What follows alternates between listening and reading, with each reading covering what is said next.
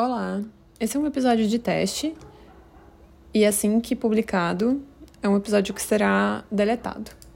Por enquanto, ele só serve para fazer alguns testes e entender como funcionam as ferramentas e as features da plataforma.